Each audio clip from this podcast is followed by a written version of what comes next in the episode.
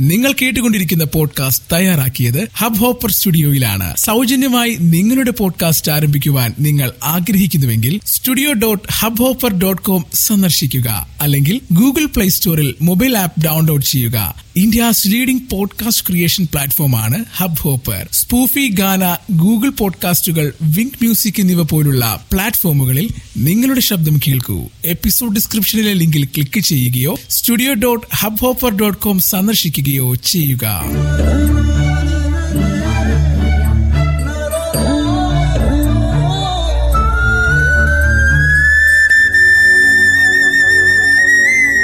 കാർഷിക ദീപം കാർഷിക വിജ്ഞാനത്തിന്റെ കലവറ.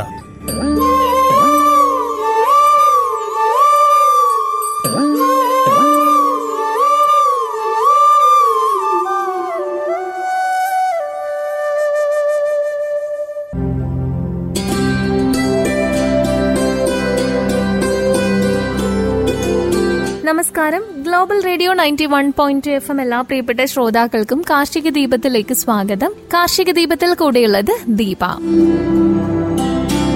ഇപ്പൊ മഴ എത്തിക്കഴിഞ്ഞല്ലേ? അപ്പൊ ഒരുപാട് രോഗകീടങ്ങളും നമ്മുടെ പോഷകത്തോട്ടത്തിൽ വന്നു കഴിഞ്ഞു. അപ്പൊ അങ്ങനെ രോഗങ്ങളും കീടങ്ങളും ഒക്കെ പോഷകത്തോട്ടത്തിൽ വന്നു കഴിഞ്ഞാൽ നമുക്ക് ചില ജൈവ നിയന്ത്രണ മാർഗങ്ങൾ അവലംബിക്കേണ്ടത് അത്യാവശ്യമാണ്. അന്തരീക്ഷ താപനില കുറയുന്നതും ആർദ്രത കൂടുന്നതും ഒപ്പം ഈർപ്പം നിറഞ്ഞ മണ്ണിൽ സുഷുപ്ത അവസ്ഥയിലുള്ള സൂക്ഷ്മജീവികൾ ഊർജസ്വലമാകുന്നതുമൊക്കെയാണ് മഴക്കാലത്ത് പച്ചക്കറിക്ക് കീടരോഗബാധ കൂട്ടുന്നത്. എന്നാൽ തുടക്കം തൊട്ട് നമ്മൾ ശ്രദ്ധിച്ചാൽ പച്ചക്കറികളെ മഴക്കാല കീടരോഗങ്ങളിൽ നിന്ന് രക്ഷിക്കുകയും ചെയ്യാം. മണ്ണ് നന്നായാൽ തന്നെ നല്ല തുടക്കമാകുമെന്ന് കേട്ടിട്ടില്ലേ? മണ്ണൊരുക്കുമ്പോൾ സെന്റിന് രണ്ടര കിലോ കുമ്മായം ചേർത്തിട്ട് വേണം ഇളക്കി കൊടുക്കാൻ.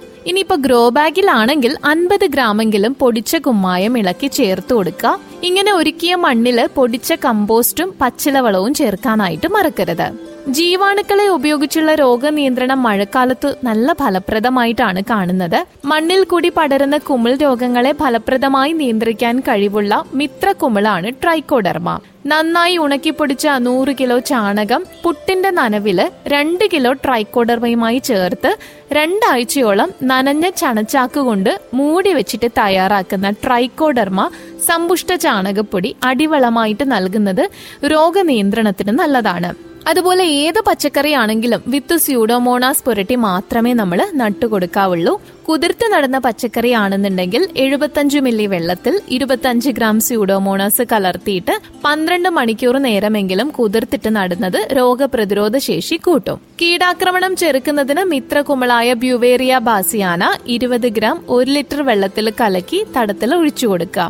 മണ്ണിലുള്ള കീടങ്ങളുടെ പുഴുദശയെയും ഇലചുരുട്ടി പുഴുവിനെയും നശിപ്പിക്കാനുള്ള ഏറ്റവും നല്ലൊരു ഉപാധിയാണ് ബ്യുവേറിയ. കായതുരപ്പൻ പുഴുക്കൾ ഏറ്റവും സജീവമാകുന്നതും മഴക്കാലത്താണ്. ബാസിലസ് തുറിഞ്ചിയാൻസിസ് തളിക്കുന്നതാണ് ഇതിനുള്ള ജൈവ നിയന്ത്രണ മാർഗം. അതുപോലെ തക്കാളി പച്ചമുളക് അങ്ങനെയുള്ള വഴുതനവർഗ വിളകൾ കൃഷി ചെയ്ത സ്ഥലത്ത് അതേ കുടുംബത്തിൽപ്പെട്ട വഴുതന ഉടനെ കൃഷി ചെയ്യാനും പാടില്ല. അപ്പൊ ഇത്രയും കാര്യങ്ങളാണ് നമ്മൾ ഈ പറഞ്ഞ മഴക്കാലത്ത് ചെയ്യേണ്ടതായിട്ടുള്ളത്. അതുപോലെ ഒച്ചെന്ന് പറയുന്നതും നമുക്ക് മഴക്കാലത്ത് ഭയങ്കര ഒരു ഭീഷണിയാണല്ലേ? മഴക്കാലം ആയി കഴിഞ്ഞാൽ കൃഷിയിടങ്ങളിൽ ഒച്ചിന്റെ ശല്യം രൂക്ഷമായിട്ട് കണ്ടുവരുന്നുണ്ട്. ഇതിനെ നിയന്ത്രിക്കുന്നതിന്റെ ഭാഗമായി പരിസര ശുചിത്വവും മാലിന്യ നിർമ്മാർജനവും അനിവാര്യമാണ്. അപ്പൊ നമ്മൾ വൈകുന്നേരങ്ങളിൽ നനഞ്ഞ ചണച്ചാക്ക് വിരിച്ച് ഒച്ചിനെ ആകർഷിക്കുന്ന പപ്പായ ഇല അല്ലെങ്കിൽ പഴം ക്യാബേജ് ഇല ചോറ് പുളിച്ച പഞ്ചസാര ലായനി ഇതെല്ലാം നിരത്തി കൊടുക്കുക. ഇങ്ങനെ ആകർഷിച്ച് കൂട്ടം കൂടുന്ന ഒച്ചുകളെ തോട് പൊട്ടിച്ചിട്ടോ പുകയില കഷായം തുരുശു മിശ്രിതം തളിച്ചിട്ടോ നശിപ്പിക്കാം. ഈ പുകയില കഷായം തുരിശ മിശ്രിതം എങ്ങനെയാണ് തയ്യാറാക്കുന്നത് വെച്ച് കഴിഞ്ഞാൽ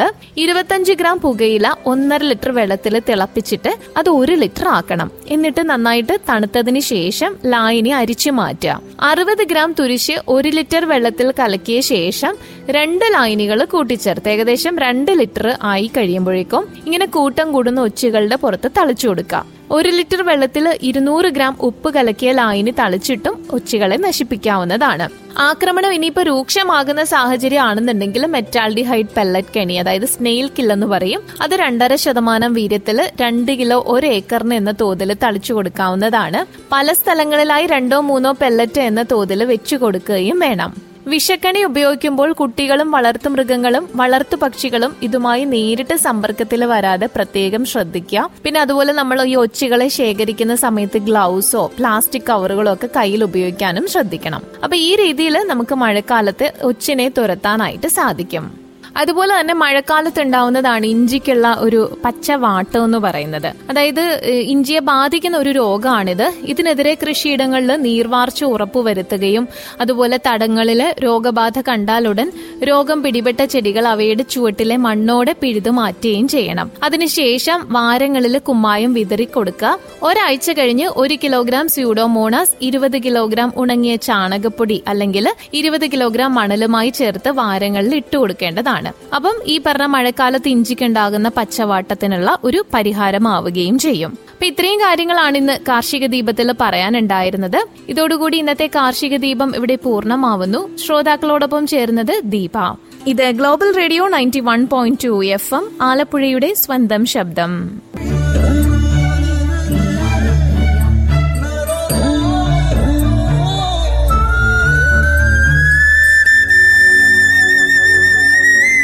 കാർഷിക ദീപം കാർഷിക വിജ്ഞാനത്തിന്റെ കലവറ.